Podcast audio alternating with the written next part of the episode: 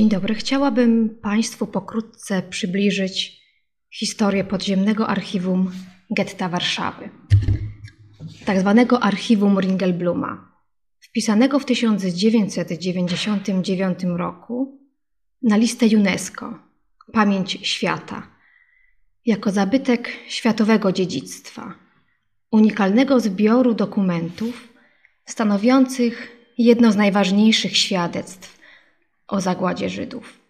Powstało ono w listopadzie 1940 roku z inicjatywy historyka i działacza społecznego doktora Emanuela Ringelbluma i przy udziale utworzonej przez niego organizacji Onek Szabat, Radość Soboty, od sobotnich spotkań. Grupa ta licząca kilkanaście osób wśród których znaleźli się nauczyciele, ekonomiści, przedsiębiorcy czy też rzemieślnicy, podjęła się zadania zbierania i opracowania dokumentacji losów Żydów pod okupacją niemiecką. Część z nich była odpowiedzialna za sprawy dokumentacyjno-ewidencyjne, inne osoby skupiły się na zbieraniu i opracowywaniu relacji Niektórzy obserwowali i śledzili życie codzienne mieszkańców getta. Byli wśród nich także twórcy, którzy dostarczali własne teksty naukowe, relacje, a nawet utwory literackie. Działalność Onek Szabat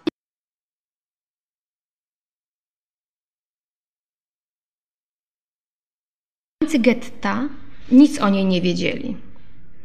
Jako przykrywkę do swoich działań wykorzystywano żydowską samopomoc społeczną.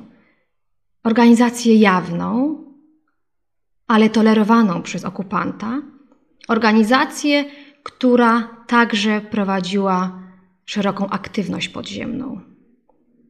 Biura żydowskiej samopomocy społecznej mieściły się w budynku głównej Biblioteki Judaistycznej, obok Wielkiej Synagogi nad Łomackiem.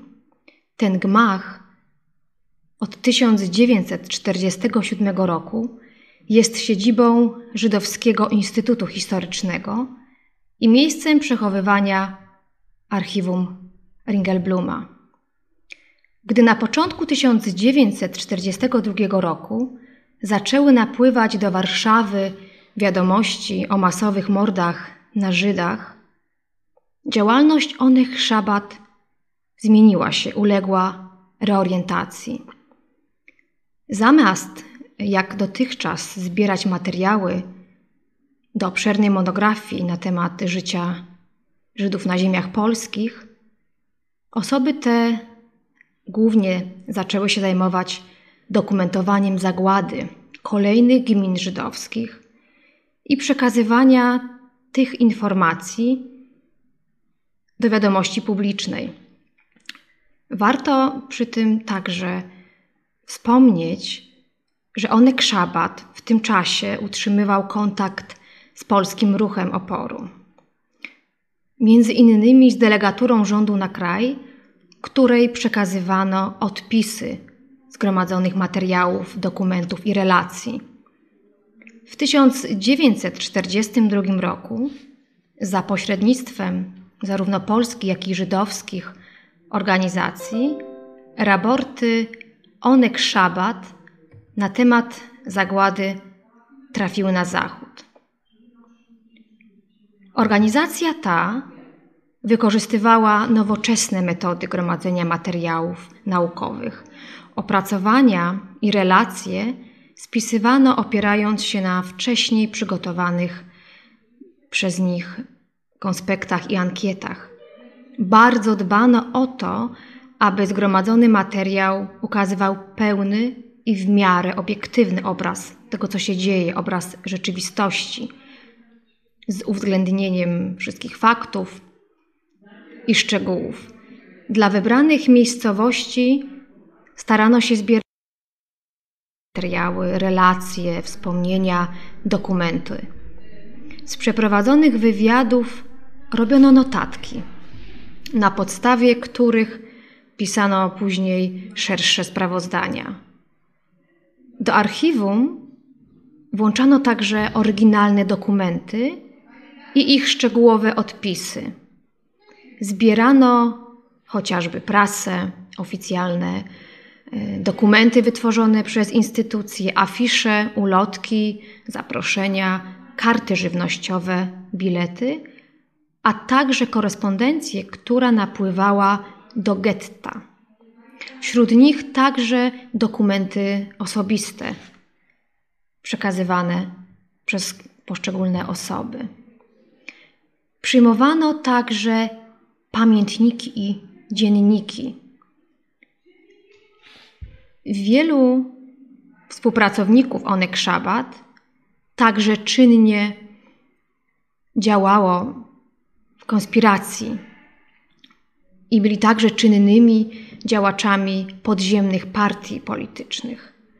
Dzięki czemu do archiwum trafiały dokumenty tworzącej się w getcie warszawskim konspiracji. Znalazło się tam kilkadziesiąt fotografii, ponad 300 rysunków i akwarel. Niektóre z nich powstały jeszcze przed wybuchem II wojny światowej. Latem, na przełomie lipca i sierpnia 1942 roku, podczas pierwszej akcji deportacyjnej w getcie warszawskim, trzej współpracownicy Ringelbluma zakopali pierwszą część archiwum. Dokumenty schowali w dziesięciu blaszanych skrzynkach i umieścili je w piwnicy przy ulicy Nowolipki 68.